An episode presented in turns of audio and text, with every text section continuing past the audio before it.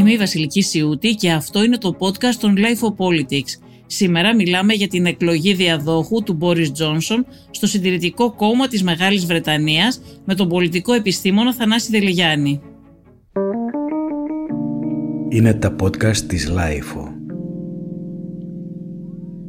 Θανάση, στις δεκατρείς Ιουλίου ήταν ο πρώτος γύρος της διαδικασίας, στον οποίο πέρασαν έξι υποψήφοι. Πότε θα έχουμε την τελική ψηφοφορία που θα βγάλει τον διάδοχο του Μπόρις Τζόνσον και ποια είναι η διαδικασία, μπορείς να μας την εξηγήσεις λίγο, γιατί είναι λίγο πιο περίπλοκη από είναι αυτά λίγο, που έχουμε συνηθίσει σε εμάς. Είναι λίγο βυζαντινή, ναι. Η λογική είναι η εξής, ότι αυτό που αναφέρουμε ως πρώτο γύρο είναι στην πραγματικότητα ο πρώτος γύρος ψηφοφοριών. Υπάρχει και μια... ένα βήμα λίγο νωρίτερα, στο οποίο έπρεπε να συγκεντρώσουν οι πιθανοί υποψήφοι είκοσι βουλευτές οι οποίοι τους υποστηρίζουν, και εκεί χάσαμε κάποιους πιθανούς υποψηφίους. Είχαμε λοιπόν δεκατρείς Ιουλίου τον πρώτο γύρο ψηφοφοριών και εκεί αποκλείεται ο ή υποψήφια που θα μαζέψει τη μικρότερη υποστήριξη. Δηλαδή ποιος θα λάβει τους λιγότερους ψήφους από τους τριακόσιους πενήντα οκτώ βουλευτές των συντηρητικών. Στην αρχή ήταν πάρα πολύ, πάντα έτσι είναι, ή αυτή τη φορά εκδηλώθηκε έτσι μεγάλο ενδιαφέρον? Ε, νομι... Όχι, δεν είναι πάντα έτσι. Αυτή τη φορά νομίζω παρά ήταν πολύ υποψήφοι, πολύ μεγάλη προσφορά, αλλά είναι και, είναι και πρακτικά πολύ δύσκολο να, να βρεθεί τέτοια υποστήριξη. Αν και δεν έχουμε μείνει με λίγους υποψηφίους, και το γεγονός ότι μπήκαμε στη διαδικασία των ψηφοφοριών, θα γίνονται αλλεπάλληλες ψηφοφορίες και σε κάθε ψηφοφορία θα αποκλείεται ο υποψήφιος ή η υποψήφια με τη μικρότερη υποστήριξη. Μέχρι να φτάσουμε σε δύο, και οι δύο αυτοί θα ζητήσουν την ψήφο, θα έχουν, ένα, θα έχουν μεγαλύτερο χρονικό διάστημα να κάνουν καμπάνια, γύρω στον ένα μήνα, και θα ζητήσουν το, την ψήφο των μελών του Συντηρητικού Κόμματος. Ενώ σε όλους τους υπόλοιπους... Όλων των μελών δηλαδή. Όλων των μελών, ναι. Νομίζω το Συντηρητικό Κόμμα έχει γύρω στα εκατόν ογδόντα χιλιάδες μέλη, εκατόν πενήντα, είναι ένα τέτοιο νούμερο περίπου. Ενώ τώρα δεν ψηφίζουν, τώρα δεν ψηφίζουν Όχι, τα τώρα μέλη. Ψηφίζουν, τώρα ψηφίζουν οι βουλευτές. Και είναι κάθε φορά, σε κάθε γύρο φεύγει ένας, ο τελευταίος, ας πούμε. Σωστά, ναι, ναι, η τελευταία, ναι, προφανώς. Ναι. Ε, η λογική είναι λοιπόν ότι έχει και ένα ενδιαφέρον αυτό, ότι είναι διαφορετικό το εκλεκτορικό σώμα στην αρχή και διαφορετικό στο τέλος. Μπορεί δηλαδή να δεις κάποια φαβορί στη διαδικασία κατά την οποία ψηφίζουν οι βουλευτές, και όταν φτάσεις στη διαδικασία όπου απευθύνεσαι στα μέλη του κόμματος να δεις κάτι διαφορετικό.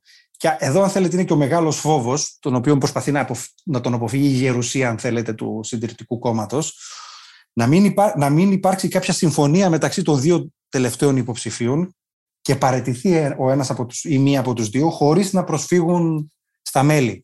Μπορεί να γίνει και αυτό. Δηλαδή, γιατί υπάρχει τέτοια περίπτωση, έχει, έχει ξαναγίνει αυτό? Νομίζω υπάρχει ιστορικό προηγούμενο, δεν, δεν, δεν είμαι εκατό τοις εκατό σίγουρος, αλλά ότι προβλέπεται, προβλέπεται. Δηλαδή μπορεί να υπάρξει μια, καταλαβαίνετε, κάποιο είδους συμφωνία. Είχαμε και στο παρελθόν στη Βρετανία τέτοιου είδους συμφωνίες. Κάποια συμφωνία ότι θα είσαι αυτό το διάστημα, εγώ θα έχω αυτό το ρόλο, και μετά θα αλλάξουμε ρόλους. Μπορεί να υπάρξει δηλαδή μια συμφωνία μεταξύ των δύο τελευταίων υποψηφίων και να μην προσφύγουν ποτέ στο ευρύτερο εκλογικό σώμα. Mm-hmm. Ε, οπότε, ναι, θα αποφασίζουν πρακτικά εκεί, το περιορίζεις μόνο στους βουλευτές, που προφανώς έχουν διαφορετικά χαρακτηριστικά από, τους, από τα μέλη, έτσι. Είναι ναι. Σκληρή η κόντρα, δηλαδή το παιχνίδι πώς ναι, είναι. Ναι, ναι. Ναι, είναι, υπάρχουν είναι. Και χτυπήματα κάτω από τη μέση. Ναι, υπάρχουν, ναι. Ναι, υπάρχουν χτυπήματα κάτω από τη μέση, γιατί είναι και, οι, αν θέλετε, τα προφίλ. Αυτή τη στιγμή από τους πέντε που έχουν απομείνει στην κούρσα, υπάρχουν τρία φαβορί. Δύο ξεχωρίζουν λίγο περισσότερο. Ο Ρίσι Σούνακ, που είναι ο, ο Υπουργός Οικονομικών της Βρετανίας, ο οποίος ήταν και, και φαβορί σε πολύ μεγάλο βαθμό. Ήταν το αναμενόμενο, δηλαδή, η αναμενόμενη υποψηφιότητα. Αυτός είναι ο Ινδικής καταγωγής. Ναι, Ινδί γονείς. Ναι. Ε, Βρετανός, βέβαια, έτσι, ναι. Ναι, από εκεί και πέρα... Δεν είναι περίεργο αυτό, δεν είναι, είναι συνηθισμένο στους συντηρητικούς, γιατί στους εργατικούς, εντάξει, το περιμέναμε, υπάρχει και ο δήμαρχος κτλ. Στους συντηρητικούς είναι συνηθισμένο να έχουν σε τόσο ψηλά Περισσό... αξιώματα παιδιά μεταναστών. Περισσότερο συνηθισμένο τα τελευ... τις τελευταίες δεκαετίες. Ναι, τις τελευταίες δεκαετίες. Και δεν είναι ο μόνος υποψήφιος που... ο οποίος προέρχεται από οικογένεια μεταναστών. Έτσι. Αυτό σε μεγάλο βαθμό αντικατοπτρίζει και την... τη σύνθεση της Βρετανίας, βέβαια. Δηλαδή πολύ δύσκολο ένα κόμμα να, να μην το εντάξει αυτό στους υποψηφίους του. Δηλαδή θα έχει σοβαρό πρόβλημα. Δεν είναι... Βέβαια, από την άλλη, μπορεί ο Ρίσι Σούνακ να είναι, αν θέλετε, γόνος μεταναστών, αλλά είναι πολύ, πολύ, πολύ κλασικός υποψήφιος συντηρητικών. Δηλαδή είναι, είναι βαθύπλουτος, ακόμα και για τα στάνταρα της Βρετανίας, σίγουρα για τα δικά μας. Είναι ένας από τους πλουσιότερους, μαζί με τη σύζυγό του, είναι ένας από τους πλουσιότερους Βρετανούς. Νομίζω η περιουσία του είναι γύρω στα επτακόσια εκατομμύρια λίρες, δηλαδή μιλάμε για έναν άνθρωπο πραγματικά πλούσιο. Δεν είναι... Και πώς έχει αποκτήσει αυτή την περιουσία, ήταν στον... Κάποια είναι δική του, κάποια είναι, κάποια είναι δική του, ναι, με τη δική του επιτυχία, από τον ιδιωτικό τομέα, και κάποια, πολύ μεγάλο μέρος του είναι της συζύγου, η οποία είναι κληρονόμος μιας γιγαντιαίας συνδικής εταιρείας πληροφορικής. Και ναι. Οι θέσεις του πολιτικά, πώς θα τις χαρακτήριζες, δηλαδή... Εντάξει, ναι. Μας είπες ότι είναι συντηρητικός. Πόσο συντηρητικός είναι, είναι από τους πιο κεντρώους, ας το πω έτσι είναι... τώρα καταχρηστικά, αλλά τέλος πάντων. Είναι νεοφιλελεύθερος, είναι παραδοσιακός δεξιός, ποιες είναι οι... Εδώ, αυτές οι... Ναι, εδώ θα μπούμε τώρα αναγκαστικά σε απλοποιήσεις, δεν, δεν γίνεται. Ε, Από τους υποψήφιους, που, από τους τρεις λοιπόν υποψηφίους οι οποίοι έχουν κάποιο είδους προτεραιότητα, ο Σούνακ και η Πένι Μόρνταντ είναι, ας πούμε, κεντρώοι. Και η Λιζ Τρας είναι λίγο πιο, η υπουργός εξωτερικών δηλαδή, είναι πιο δεξιά. Τώρα, το θέμα είναι ότι η Λιζ Τρας και ο Ρίσι Σούνακ έχουν, έχουν σημαντική εμπειρία διακυβέρνησης και έχουμε δει τι έχουν πράξει. Είναι καταγεγραμμένες οι απόψεις τους δεκαετίες, οπότε σε πολύ... και, και είναι πραγματικά δημόσια πρόσωπα. Η Πένι Μόρνταντ ήταν λίγο πιο του παρασκηνίου, οπότε δεν έχουμε ε, τόσο καλή από... μάλλον δεν έχουμε, δεν έχουμε τόσο, τόσο καθαρή εικόνα, καθαρή εικόνα ναι, για το mm-hmm. τι πρεσβεύει. Ο Ρίσι Σούνακ είναι ένας κλασικός φιλελεύθερος, νεοφιλελεύθερος οικονομικά, πιστεύει στο μικρό κράτος. Εντάξει, όλοι, όλοι στη Βρετανία πιστεύουν στο μικρό κράτος. Το θέμα όμως με τον Ρίσι Σούνακ είναι ότι επειδή ακριβώς κλήθηκε να, να κυβερνήσει το συγκεκριμένο Υπουργείο την περίοδο της κρίσης, έπραξε εντελώς διαφορετικά α, σε σχέση με αυτά που έλεγε το αυτό το διάστημα. Διαρκώς επιδόματα, μεγέθυνση του δημοσίου.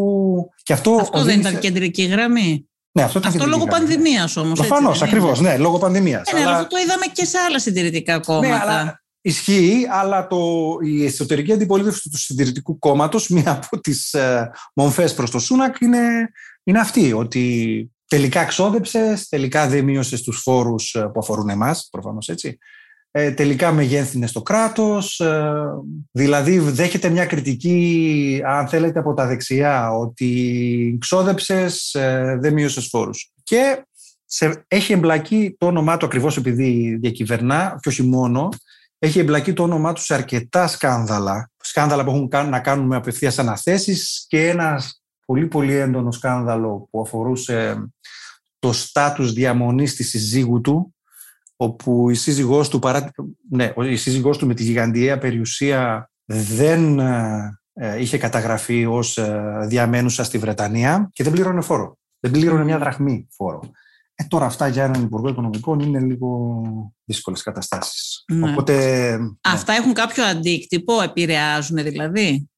Ναι, ε, επηρεάζουν γιατί βλέπουμε, αν θέλετε, το, το αναπάντεχο ήταν αυτή η άνοδος της Πένι Μόρνταντ, ε, το αναπάντεχο στο επίπεδο των μελών του κόμματος, γιατί ε, στις δημοσκοπήσεις που αφορούσαν ε, τα μέλη που ψηφίζουν στο τέλος, Ε, ήταν πάντα δημοφιλής, ως να το πούμε πιο λαϊκή ή αν θέλετε στην πραγματικότητα πιο κοντά στο μέσο Βρετανό. Είπαμε, ο Σούνακ είναι ένας ε, βαθύπλουτος άνθρωπος, δεν είναι, δεν είναι εύκολο να ταυτιστεί κανείς ή να τον ταυτιστεί. Πάντως δεν έχει, από αυτά που μας λες, δεν έχει το προφίλ του μετανάστη έτσι όπως θα το περίμενε κανείς. Όχι, όχι, σε καμία, ε, ναι, τώρα το προφίλ, αν θέλετε, ή το στερεότυπο του μετανάστη δεν το έχει, ναι, εκτός αν έχουμε ένα... Είναι ένας βαθύπλουτος Βρετανός, έτσι, ο ε, οποίος ναι. έχει τεράστια περιουσία και μάλιστα μας είπες ότι εμπλέκεται και σε, και σε σκάνδαλα. Εμπλέκεται σε ναι, σκάνδαλα, του προσάπτουν συμπεριφορές οικογενειακά, οι οποίες δεν... Άλλα έχουν βγει, έχουν βγει αυτή την περίοδο αποκαλύψεις για άλλους υποψήφιους, σκάνδαλα και όλα ε, αυτά. Ε, Τα δύναμα α... σημεία δηλαδή των άλλων υποψηφίων, ναι. ποια είναι? Τα δύναμα σημεία των άλλων υποψηφίων. Ε, τα δυ, το αδύναμο, αλλά αυτό τώρα είναι λίγο το αδύναμο σημείο της Μόρνταντ, αλλά και το θετικό της είναι ότι δεν έχει εμπειρία διακυβέρνησης. Αλλά αυτό δεν είναι πάντα. Σε τέτοιες συνθήκες αυτό δεν είναι πάντα αρνητικό. Μπορεί να δουλέψει δηλαδή και έτσι και αλλιώς. Είναι λίγο θολές οι, οι, οι θέσεις της, παρόλο που είναι ειδική σε θέματα επικοινωνίας και έχει ασχοληθεί και με καμπάνιες του Μπούς στις ΗΠΑ, ήταν υπεύθυνη επικοινωνίας του κόμματος. Επί Major νομίζω ήταν υπεύθυνη της νεολαίας και ήταν και υπεύθυνη επικοινωνίας της νεολαίας. Δηλαδή στο κόμμα είναι προβεβλημένος τέλεχος και γνωστός τέλεχος. Απλά δεν ήταν. Δεν ήταν σε εμάς εδώ ευρύτερα δεν ήταν ευρύτερα. Ναι, αλλά πρέπει όμως να, να κρατάμε και κάτι εδώ, ότι η, η σχέση των Βρετανών πολιτικών με, τη, με την τηλεόραση δεν είναι αυτή που έχουμε συνηθίσει με τους, για τους Έλληνες πολιτικούς. Δηλαδή Ε, μετράει πάρα πολύ εκεί η επαφή του πολιτικού σε επίπεδο περιφέρειας, η, επί, η, η, η επαφή του πολιτικού σε επίπεδο μελών του κόμματος. Ας πούμε, η Μόρνταντ έχει κάνει εξαιρετική δουλειά και σε επίπεδο προσωπικών επαφών με τους βουλευτές, γι' αυτό και πάει τόσο καλά, αναπάντεχα καλά, και έχει κάνει εξαιρετική δουλειά σε επίπεδο μελών, ε, προσωπι, προσωπικές συναντήσεις, δηλαδή έχει κάνει αυτό που λέμε ε, δουλειά βάσης. Δεν στηρίχθηκε στο γεγονός ότι ήταν ένας υπουργός που μοίραζε χρήματα, ούτε στηρίχθηκε στο γεγονός ότι ήταν ένας υπουργός ο οποίος είχε κάποια κάλυψη από τα ΜΜΕ, η οποία, ε, αυτό έχει ιδιαίτερη σημασία, είναι πολύ μικρότερη στη Βρετανία από ό,τι είναι στην Ελλάδα. Δεν υπάρχει αυτή η δυνατότητα κάποιος να είναι κάθε μέρα σε ένα κανάλι και να είναι γνωστός σε ευρύο κροατήριο μόνο από τη τηλεόραση. Ε, τώρα το θετικό της είναι αυτό. Βέβαια από την άλλη, το αρνητικό της είναι το, το γεγονός ότι εμφανίστηκε ως outsider, έχει πάρει αυτή τη φόρα, έχει γίνει στόχος όλων των υπολείπων υποψηφίων. Δηλαδή, μοιάζει να υπάρχει ένας συνασπισμός ειδικά της δεξιάς πτέρυγας κόντρα στην Μόρνταντ, uh, ώστε να καταλήξουν στον τελευταίο γύρο uh, ο Σούνακ, ο οποίος θα είναι κεντρός υποψήφιος, και η Τρας, η οποία θα είναι δεξιά. Οπότε έχουμε... Και, και μπορεί αυτό να το πληρώσει η Μόρνταντ, δηλαδή μπορεί να δει όλους τους συνυποψηφίους της να συνασπίζονται εναντίον της. Συγγνώμη, η Τρας έχει ελπίδες, γιατί ε, τελευταία έχει γίνει γνωστή έτσι ευρύτερα, όχι για πολύ θετικούς λόγους. Θυμόμαστε το φιάσκο με τον α, Πούτιν, που δεν γνώριζε περιοχές α, τις οποίες ανέφερε αν είναι στην Ρωσία ή αν είναι στην Ουκρανία. Και γενικά μας έδωσε την εντύπωση ότι είναι αρκετά έτσι απροετοίμαστη. Πήγε στο στόμα του λύκου κιόλας χωρίς να γνωρίζει και χωρίς να έχει προετοιμασία. Δεν έκανε και πολύ καλή εντύπωση. Τώρα αυτά δεν τις έχουν στοιχήσει δηλαδή. Τις έχουν στοιχήσει. Γιατί δηλαδή αν... εξέθεσε τη χώρα της κιόλας σε όλο τον κόσμο διεθνώς με την παρουσία αυτή. Τις έχουν στοιχήσει, γιατί αν δεν, είχαν, δεν υπήρχαν αυτά, θα βλέπαμε μια κούρσα δύο ανθρώπων. Τις έχουν στοιχήσει, γι' αυτό και ακριβώς βλέπουμε ότι έχει ελπίδες, και ειδικά οι bookmakers που η, αγγλική, η βρετανική κοινή γνώμη τους μετρά ιδιαίτερα, δίνουν ως φαβορί με ίδια ποσοστά πλέον το Σούνακ και τη Μόρνταντ. Όμως είναι ο μοναδικός δεξιός εντός εισαγωγικών, πιο δεξιός υποψήφιος. Έτσι, δηλαδή και είναι δεξιός, και οι υπόλοιποι που κατά πάσα πιθανότητα αποκλείονται και θα αποκλειστούν, εάν τους συσπυρώσει ή αν προφανώς υπάρξουν ανταλλάγματα. Τώρα, ας είμαστε ρεαλιστές, αυτές είναι σκληρές διαδικασίες, υπάρχουν συμφωνίες μεταξύ των υποψηφίων όπως φεύγουν από την κούρσα. Υπάρχει περιθώριο να αποκλείσουν τη Μόρνταντ. Δεν είναι πολύ πιθανόν, αλλά υπάρχει τέτοιο περιθώριο, ναι. Εάν όλοι, όλοι οι βουλευτές των υποψηφίων που αποχωρούν προσχωρήσουν στην Τρας, Μπορούν, μπορεί να καταλήξουν στο δεύτερο γύρο Σούνακ mm. και... Η, η, η κληρονομιά της Θάτσερ υπάρχει στο κόμμα των συντηρητικών. Η κληρονομιά της Θάτσερ. Χθες υπάρχει ένα πολύ χαρακτηριστικό για το πόσο υπάρχει η κληρονομιά της Θάτσερ. Υπήρχε ένα debate των πέντε υποψηφίων. Η Τρας κυριολεκτικά ντύθηκε Θάτσερ. Mm. Μέχρι και την τελευταία λεπτομέρεια. Το ίδιο, τον ίδιο φιόγκο, το ίδιο πουκάμισο, το ίδιο κουστούμι. Ειδικά στο συντηρητικό κόμμα, και όχι μόνο, αλλά ειδικά στο συντηρητικό κόμμα, οι υποψήφοι αναφέρονται και στις πολιτικές, και από ό,τι βλέπουμε, όχι μόνο στις πολιτικές, ακόμα και στην εικόνα. Και η Πένι Μόρνταντ προβάλλει ως κομμάτι της εικόνα της χαρακτηριστικά τα οποία ήταν χαρακτηριστικά της Θάτσερ. Ότι έχει ένα στρατιωτικό παρελθόν, ότι είναι σκληρή, ότι μπορεί να πάρει τις δύσκολες αποφάσεις. Δηλαδή αυτή η λογική του Iron Lady είναι πολύ πολύ βασικό κομμάτι. Ιδεολογική ναι. και πολιτική μάχη στους Βρετανούς συντηρητικούς υπάρχει αυτή τη στιγμή, ή απλώς διεξάγεται μια διαμάχη ομάδων και προσώπων για την εξουσία? Υπάρχει, αλλά στα πλαίσια ενός συντηρητικού κόμματος πάντα. Έτσι. Δεν, δεν υπάρχουν δηλαδή...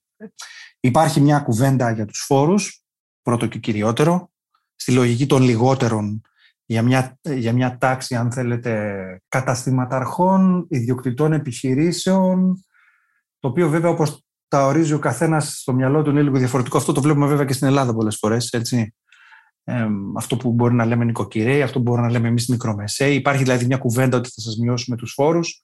Πολλές φορές στην πράξη όμως αυτό που βλέπουμε ότι αυτό αφορά πολύ, πολύ μεγαλύτερες οντότητες και όχι μικρομεσαίες επιχειρήσεις. Υπάρχει δηλαδή μια κουβέντα πάνω σε αυτό. Η λογική είναι ότι εμείς θα το κάνουμε καλύτερα. Η Τρας, για παράδειγμα, ισχυρίζεται ότι θα το κάνει με πολύ μεγαλύτερη επάρκεια. Ενώ ο Σούνακ έδειξε στην πράξη ότι δεν τα καταφέρνει. Είπαμε, έχουν κυβερνητικό παρελθόν. Υπάρχει μια κουβέντα γι' αυτό.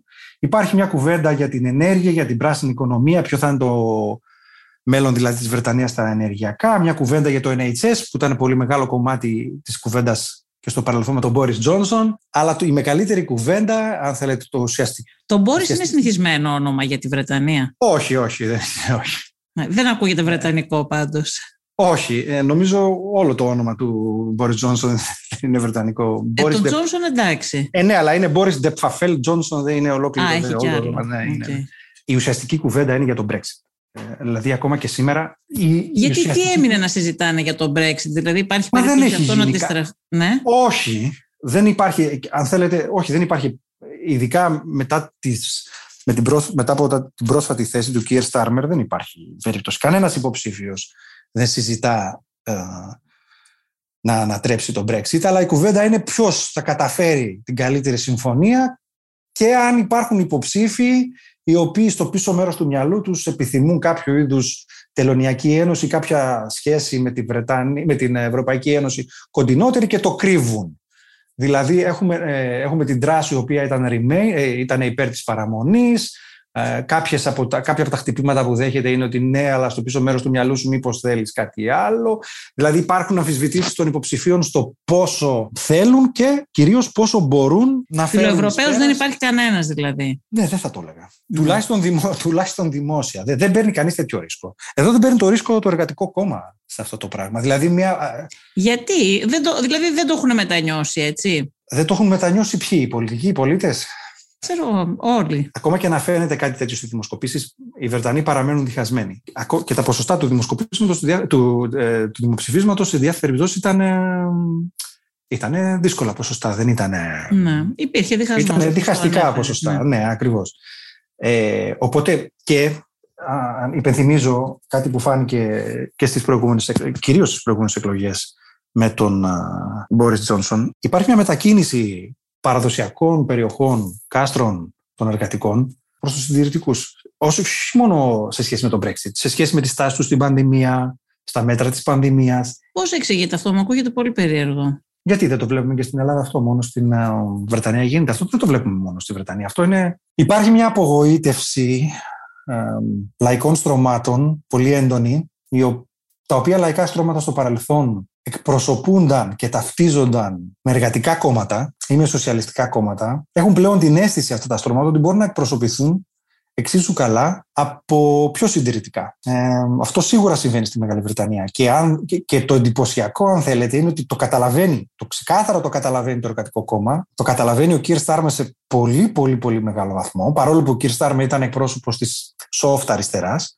Καταλαβαίνει δηλαδή ότι αν δεν μιλήσει σε αυτό το ακροατήριο, αυτό το ακροατήριο θα, θα επηρεάζει. Αυτό το ακροατήριο επηρεάζει τις εκλογές πλέον. Δηλαδή, αν υπάρχει ένα δέκα τοις εκατό που μετακινείται από κόμμα σε κόμμα και δίνει την πλειοψηφία, είναι αυτό το δέκα τοις εκατό. Οπότε. Στις δημοσκοπήσεις όμως τώρα δεν είναι μπροστά οι εργατικοί, δεν έχουν ναι, περάσει αυτό, μπροστά. Αυτό το δέκα τοις εκατό όμως. Ναι. Δηλαδή, αυτό το δέκα τοις εκατό. Αυτό δεν είναι σταθερό, δηλαδή είναι παγιωμένη όχι. αυτή η διαφορά. Εγώ θα έλεγα όχι. Ε, και μάλιστα ε, η δική μου εκτίμηση είναι ότι ο χειρότερος φόβος των Βρετανών είναι η Πένι Μόρνταντ. Γιατί ακριβώς μιλάει σε αυτό το ποσοστό.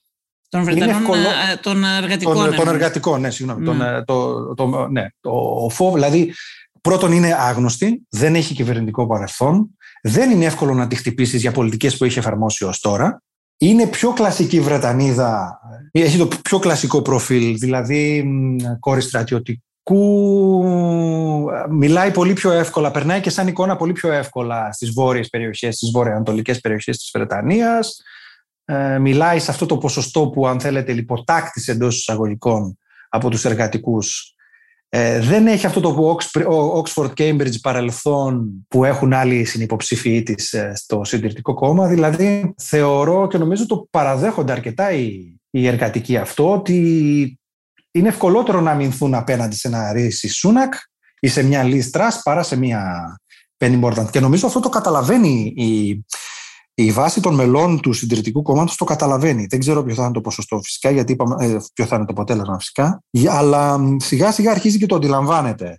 Βέβαια... Έχουν, έχουν πιθανότητες οι εργατικοί να βρεθούν στην εξουσία στις επόμενες εκλογές, γιατί έχουν προφανώς πάρα πολλά χρόνια να βρεθούν. Όχι, έχουν, έχουν, έχουν πολύ σοβαρές πιθανότητες. Ναι, έχουν τις καλύτερες πιθανότητες που είχαν το τελευταίο διάστημα. Να. Ο... Αυτό οφείλεται στον Στάρμερ. Αυτό οφείλεται σε πολύ μεγάλο βαθμό στην απογοήτευση που έχει προκαλέσει η διακυβέρνηση Τζόνσον, στο γεγονός ότι αντιλαμβάνονται ότι η επόμενη μέρα του Brexit δεν ήταν αυτή που τους είχαν υποσχεθεί, και τους είχε υποσχεθεί ο, ο, ειδικά ο Μπόρις Τζόνσον, ο οποίος τους έλεγε ότι το έχω έτοιμο, το, θα το ρίξω στο φούρνο, πατάω το κουμπί, το ψήνω, είναι όλα έτοιμα, η λύση είναι εύκολη. Και φυσικά ο Τζόνσον πληρώνει την εξαιρετικά κακή διαχείριση της πανδημίας με τους σχεδόν διακόσιες χιλιάδες νεκρούς και τα σκάνδαλα με τα πάρτι, δηλαδή μια έντονη αναξιοπιστία απέναντι στα μάτια των Βρετανών ψηφοφόρων. Αυτό που είναι θετικό με τους Βρετανούς, με τους εργατικούς, είναι ότι μάλλον έχουν ένα υποψήφιο, ο αρχηγός τους είναι ένας υποψήφιος ο οποίος δεν τρομάζει τόσο πολύ, δεν προκαλεί, δεν προκαλεί βέβαια και έρωτες και πάθη, αλλά ίσως γι' αυτό το ποσοστό των μετακινούμενων που έχουμε συζητήσει λίγο νωρίτερα, ίσως είναι και θετικό αυτό. Δηλαδή δεν έχουμε, τα, δεν, δεν έχουμε τις αντιπάθειες, τις αντιπάθειες. Ο Κόρμπιν προκαλούσε σε κάποιο ακροατήριο προκαλούσε άγχος. Και ένα κομμάτι των εργατικών, νομίζω, αυτή του κλίματος Μπλερ και τα λοιπά, δεν τον αποδέχτηκαν ποτέ, έτσι δεν ισχύει, είναι. Ήταν ναι, πάντα εχθρική απέναντί ισχύει, του. Ναι, ναι, ναι ισχύει, ισχύει. Τον θεωρούσαν πολύ αριστερό, πολύ extreme. Πολύ αριστερό, ναι. Υπήρχε, υπήρχε κάποιο κομμάτι της, των θέσεων το οποίο τους προκαλούσε τρόμο, οι επανακρατικοποιήσεις, όλα αυτά. Ο Στάρμερ είναι πιο...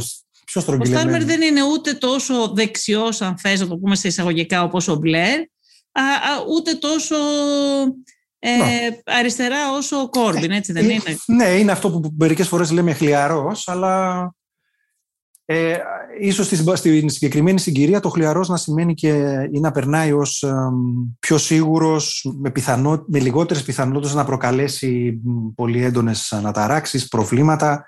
Εντάξει, ερχόμαστε και από μια διακυβέρνηση Τζόνσον. Έτσι, η οποία άρα ήταν... αυτή τη στιγμή είναι μπροστά οι εργατικοί, λόγω μπροστά. Και Τζόνσον, όπως μας είπε. Σε πολύ μεγάλο βαθμό λόγω Τζόνσον, ναι. Το οποίο μετά... δεν ξέρουμε, εξαρτάται και από το διάδοχο που θα... του Τζόνσον τώρα στους συντηρητικούς, αν αυτή η διαφορά ανατραπεί ή όχι. Εσύ λες ότι είναι ανοιχτό αυτό, κατά τη γνώμη σου. Εγώ θεωρώ ότι μόνο και μόνο ότι θα υπάρχει καινούριος ηγέτης, θα υπάρχει ένα... μια, μια μείωση των ποσοστών αυτών, μια μείωση της διαφοράς, μόνο ότι αλλάζει κάτι. Και από εκεί και πέρα εξαρτάται από το άτομο και από το τι είδους... Ναι. Ο Τζόνσον πώς κυβέρνησε και πώς νομίζεις ότι θα περάσει την ιστορία? Δηλαδή, και θα ήθελα να μας πεις λίγο και πώς φτάσαμε ως εδώ. Κάποιοι δεν το ξέρουν ή δεν το θυμούνται. Πώς φτάσαμε ως εδώ να, να αναζητά το κόμμα των συντηρητικών διάδοχο? Όπως ίσως γίνεται αντιληπτό, το κόμμα των συντηρητικών πηγαίνει από τη μία λύση τα τελευταία χρόνια, σχεδόν δέκα πλέον, πηγαίνει από τη μία λύση ανάγκης στην άλλη. Όλα ξεκινούν από τη στιγμή που αντιλαμβανόμενοι οι συντηρητικοί ότι οδεύουν προς ήττα, ψάχνοντας διέξοδο. Πράγματι, πάντως, είναι σαν να επιβιώνουν από συνεχή ναυάγια οι συντηρητικοί τα τελευταία ναι, αλλά, χρόνια. Ε, αλλά ναι. Βρίσκονται στην, στην εξουσία όμως ε, ναι. συνέχεια. Οι Βρετανοί συντηρητικοί, με τον τρόπο που βλέπουμε και σήμερα, δείχνουν ότι έχουν εξαιρετικής ποιότητας ανακλαστικά τη στιγμή που αντιλαμβάνονται ότι θα χάσουν την εξουσία. Έτσι, δηλαδή από το δύο χιλιάδες έξι περίπου ως σήμερα έχουν κατορθώσει να παραμείνουν στην εξουσία μέσα από μια, πα, παρά μια σειρά από διαδοχικά ναυάγια. Όταν δηλαδή ο David Cameron καταλαβαίνει ότι πηγαίνουν σε ήττα, παρόλο που ο ίδιος δεν έχει τέτοια διάθεση, μάλλον δεν είναι η δική του πολιτική θέση και δεν πιστεύει ότι θα έρθει το αποτέλεσμα που ήρθε τελικά στο δημοψήφισμα, προκαλεί το δημοψήφισμα και από εκεί και πέρα βρισκόμαστε διαρκώς σε λογικές διαχείρισης κρίσης. Έχουμε την Τερέζα Μέη και όταν η Τερέζα Μέη δεν μπορεί, παρό, παρόλες τις προσπάθειες, ούτε η ίδια πολιτικός η οποία πίστευε βαθιά σε κάποιο Brexit, όταν βλέπουμε ότι δεν μπορεί, όταν καταλήγει το κόμμα ότι δεν μπορεί να φέρει μια συμφωνία να, στη Βουλή, να, να, δηλαδή να, να πείσει τους ίδιους τους βουλευτές της ότι μπορεί Να, να πετύχει ένα Brexit, μια συμφωνία Brexit με την Ευρωπαϊκή Ένωση, Καταλήγουμε στον Μπόρις Τζόνσον. Ο Μπόρις Τζόνσον εκείνη τη στιγμή βρίσκεται ως ένας πολιτικός ο οποίος πείθει, πείθει και το κόμμα του και την κοινή γνώμη ότι εγώ θα τα καταφέρω. Γιατί το πείθει, γιατί πείθει, γιατί έχει μια εκπληκτική, τουλάχιστον μπορεί να προβάλλει μια εκπληκτικά έντονη αυτοπεποίθηση για ό,τι και αν κάνει. Τώρα, αν αυτή η αυτοπεποίθηση α, έχει, αν θέλετε, αντίκρισμα σε πραγματική δυνατότητα, πραγματικές ικανότητες, αυτό μάλλον το βλέπουμε μπροστά μας σήμερα. Κρίνεται και σε έναν βαθμό αυτό το είδαμε. Και κρίνεται και σήμερα, το mm. βλέπουμε μπροστά μας, ναι. Τώρα, το, φτάσαμε ως εδώ, γιατί το ένστικτο αυτοσυντήρησης ήταν τόσο έντονο που τους οδήγησε σε, για μένα σε άλματα. Αυτό το δημοψήφισμα, όταν έχεις διχαστικά προσωστά μπροστά σου, είναι άλμα. Ναι. Πολύ σοβαρό. Θα μπορούσε να μην παραιτηθεί ο Τζόνσον να κάνει το κορόιδο. Να αυτή το τη στιγμή. Ναι. Όχι, όχι. όχι. Αυτή τη στιγμή τον... όχι, αυτή τη... δεν θα μπορούσε πλέον, γιατί ε, η κρίση ήταν εντονότατη. Είχαμε, ε, είχαμε υπουργούς οι οποίοι ορίζονταν το πρωί, ε, λέγανε ναι στον Τζόνσον και τον εγκατέλειπαν μέχρι το μεσημέρι. Κυριολεκτό. Έτσι, δεν, δεν γιατί υπήρχε... έγινε αυτό, γιατί έγινε αυτό. Αυτό έγινε γιατί σιγά σιγά διαπίστωσε η, αν θέλετε, η γερουσία, ενώ η πραγματική βάση εξουσίας του κόμματος, ισχυροί βουλευτές, διαπίστωσαν ότι είναι μη εκλέξιμο το κόμμα. Δηλαδή δεν μπορεί να κερδίσει εκλογές με τον Μπόρις Τζόνσον ξανά. Ότι αυτή η διαφορά των δέκα μονάδων περίπου που εμφανίζεται στις δημοσκοπήσεις αυτή την περίοδο θα παγιωθεί και θα διευρυνθεί. Ότι δεν μπορούμε να πάμε με τον Μπόρις Τζόνσον σε εκλογές. Ποιο ήταν το θέμα, δηλαδή, γιατί αυτά οι αποκαλύψεις για τα πάρτι και όλα αυτά. Αυτό το θέμα είναι η γενική ανεκανότητα.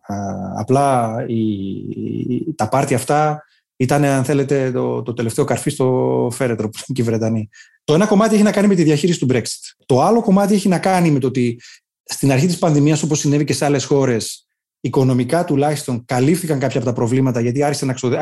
άρχισαν να ξοδεύουν οι κυβερνήσεις. Αλλά όπως η Βρετανία, ειδικά από τις πρώτες χώρες, αποφάσισε ότι η πανδημία έχει τελειώσει, ε, γύρισε σε κάποια, τουλάχιστον σε μια κατόνομα κανονικότητα, τα προβλήματα τα οικονομικά άρχισαν να γίνονται τεράστια. Έχουμε πλέον εννιά τοις εκατό, δέκα τοις εκατό ε, ίσως πληθωρισμός στη Βρετανία, το οποίο είναι ρεκόρ. Ε, Αλλά παντού σαράντα... υπάρχει πληθωρισμός, δεν είναι μόνο στη Βρετανία. Ότι υπάρχει παντού δεν σημαίνει ότι δεν αφορά τους Βρετανούς. Οι Βρετανοί ψηφίζουν. Ε, εντάξει, αλλά δεν βλέπουν την Ευρώπη να. Δεν, δεν, κάνει, δεν, δεν γίνεται αυτή η σύγκριση. Δεν, δεν... Αυτή η σύγκριση θεωρώ δεν γίνεται σε καμία χώρα. Ο καθένας βλέπει ότι εντάξει, μπορεί να έχει, πρωθυπουργο... Συγγνώμη, μπορεί να έχει, πρω... να έχει πληθωρισμό και η Βρετανία, αλλά εμείς τι κάνουμε. Πώς τον αντιμετωπίζεις είναι. Και δεν υπήρχε, δεν υπήρχε κάποια ουσιαστική αντιμετώπιση. Δεν λέω ότι είναι εύκολο να αντιμετωπιστεί, αλλά δεν βλέπανε κινήσεις για να αντιμετωπιστεί. Και μια χώρα η οποία είναι ήδη ε, ε, δύσκολα οικονομικά, το να φτάσει δέκα τοις εκατό πληθωρισμός ε, διαλύει τα μικρομεσαία εισοδήματα, τα, τα αποδεκατίζει. Και πάνω σε όλα αυτά, υπόψη είναι ότι και, και η, η διαχείριση της κρίσης της ε, πανδημίας είχε πολλές παλινοδίες. Ε, είχαμε μια υποτίμηση της πανδημίας στην αρχή, μετά είχαμε γιγάντωση των θανάτων. Βέβαια, οι Βρετανοί παρήγαγαν δικό τους εμβόλιο, εμβολιάστηκαν σε πολύ μεγάλα ποσοστά. Κάπου το πράγμα ισορρόπησε. Μετά όμως πάλι είχαμε, συνεχίσαν τα προβλήματα. Και αυτό με τα πάρτι, ε, μην το υποτιμούμε, γιατί δείχνει, ε, επιβεβαιώνει στο, στο εκλογικό σώμα και στο Βρετανό την τεράστια απόσταση που έχει η ηγετική ομάδα από τους ίδιους. Ε, πραγματικά η, το, τα lockdown στη Βρετανία, ειδικά τα πρώτα lockdown, ήταν ιδιαίτερα αυστηρά. Με πολύ έντονη αστυνόμευση, με, με πραγματική απαγόρευση του να βλέπεις συγγενείς, ε, να, να μην μπορείς να επισκεφτείς ανθρώπους σε γυροκομεία οι οποίοι ασθενούσαν. Ε, δεν είναι απλό πράγμα να βλέπεις ότι όλη η ηγετική ομάδα πηγαίνει από ψέμα σε ψέμα και ψέματα τα οποία συνεχίζονται και όταν αποκαλύπτονται τα πάρτι. Δε, δεν, είναι, δεν είναι απλό. Η αξιοπιστία μετά χάνεται. Δεν είναι εύκολο να επανέλθει κανείς. Ποια, άρα, από ό,τι καταλαβαίνω, τα μεγάλα, το μεγάλο πρόβλημα, το, η, η μεγαλύτερη πρόκληση εξακολουθεί να είναι η διαχείριση του Brexit και η ομαλή. Ναι, βέβαια. Ε... Τι σημαίνει Brexit. Brexit σε μεγάλο βαθμό για τους Βρετανούς ήταν οικονομία και αυτοδιάθεση. Ε, αυτοδιάθεση, θέματα που προσπαθώ να θυμηθώ, ήταν η Μόρνταντ που είχε. Το είχε πετάξει. Κάποια στιγμή, νομίζω, στο παρελθόν η Μόρνταντ είχε πει, για να, δω, να σας δώσω λίγο το, το, ένα κλίμα, ε, είχε πει στο παρελθόν ότι πρέπει να βγει, γιατί η Μόρνταντ είναι υπέρ του Brexit από την πρώτη στιγμή, είχε πει ότι η, Βρετα... η Ευρωπαϊκή Ένωση δεν θα μας δώσει καν τη δυνατότητα να ασκήσουμε βέτο ε, στην είσοδο της Τουρκίας. Δηλαδή υπήρχε, το ένα κομμάτι είχε να κάνει με, οικονομία, με την οικονομία και το άλλο κομμάτι είχε να κάνει με αυτόν τον πολύ έντονο φόβο των Βρετανών ότι θα αποτελέσουν ε, χώρα προορισμού για μετανάστες ε, από τρίτες χώρες. Η Ευρωπαϊκή Ένωση δεν είναι καμία δυνατότητα να εξαιρεθεί από τέτοιου είδους πολιτικές. Το οποίο βέβαια εντάξει, το πόσο έχει ανταπόκριση, το πόσο ανταποκρίνεται στην πραγματικότητα το συζητάμε αν θέλετε. Αλλά ναι, το μεγάλο κομμάτι του Brexit έχει να κάνει με το τι βίωνε οικονομικά ο Βρετανός τα τελευταία σχεδόν είκοσι χρόνια. Άρα ε, η μεγάλη πρόκληση που θα έχει η πολιτική Ε, η ηγεσία των συντηρητικών, η νέα πολιτική ηγεσία, ποια θα είναι? Που θα βρει τα λεφτά. Αυτό που και, είναι για όλους δηλαδή. Ε, ναι, αυτό είναι. Ναι. Έχω ειδικά σε μια συγκυρία με τέτοιους ε, πληθωρισμούς. Και ειδικά και που θα βρει τα λεφτά όταν βρίσκεται και έξω από το όποιο πλαίσιο προστασίας μπορεί να παρέχει η Ευρωπαϊκή Ένωση. Ό,τι μπορεί να παρέχει. Αν υπάρχει κάποιο πλαίσιο αλληλεγγύης των χωρών εκεί και ό, όσο λειτουργεί αυτό. Βέβαια, έχει, η Βρετανία έχει το... Το, το όπλο. Έχει το εργαλείο του δικού της νομίσματος, αλλά δεν είναι εύκολα. Δηλαδή δεν μπορείς να κάνεις πράγματα που έκανες στο παρελθόν πια εύκολα σε μια τόσο διεθνοποιημένη οικονομία. Η οποία όμως σιγά σιγά τώρα με την παγκοσμιοποίηση υπάρχει ένα θέμα. Υπάρχει μια υποχώρηση της παγκοσμιοποίησης ε, ε, γενικότερο παντού. Οπότε μαζεύεται ε, λίγο εκεί το πράγμα. Μ, όχι, όχι, για χώρα, μ, όχι για χώρες σαν τη Βρετανία. Η Βρετανία είναι κόμβος του χρηματοπιστωτικού συστήματος. Ένας από τους λόγους που. Ένας από τους πραγματικούς λόγους που α, συγκεκριμένες τάξεις θέλαν τον Brexit ήταν για να απαλλαγούν από πράγματα που έβλεπαν ότι έρχονται και τα θεωρούσαν βραχνά για, το, για τη δική τους λειτουργία σε ένα παγκοσμιοποιημένο, διεθνοποιημένο χρηματοπιστωτικό σύστημα. Δεν έχουν όλες τώρα, για να κάνουμε και λίγο πιο ταξική ανάλυση, δεν έχουν. Ο μέσος Βρετανός δεν έχει τα ίδια συμφέροντα με το City του, με το City του Λονδίνου προφανώς. Έτσι. Ωραία. Θανάση Δελιγιάννης, σε ευχαριστούμε πάρα πολύ. Και εγώ ευχαριστώ. Ακούσατε τη Βασιλική Σιούτη και το Life o Politics. Σήμερα συνομιλήσαμε με τον πολιτικό επιστήμονα Θανάση Δελιγιάννη. Στην παραγωγή και την επιμέλεια ήταν η Μερόπη Κοκίνη και στην ηχοληψία ο Φέδωνας Κτενάς. Αν θέλετε να ακούτε τη σειρά podcast Life o Politics της Life o, μπορείτε να μας ακολουθήσετε στο Spotify, στα Apple Podcast και στα Google Podcast. Είναι τα podcast της Life o.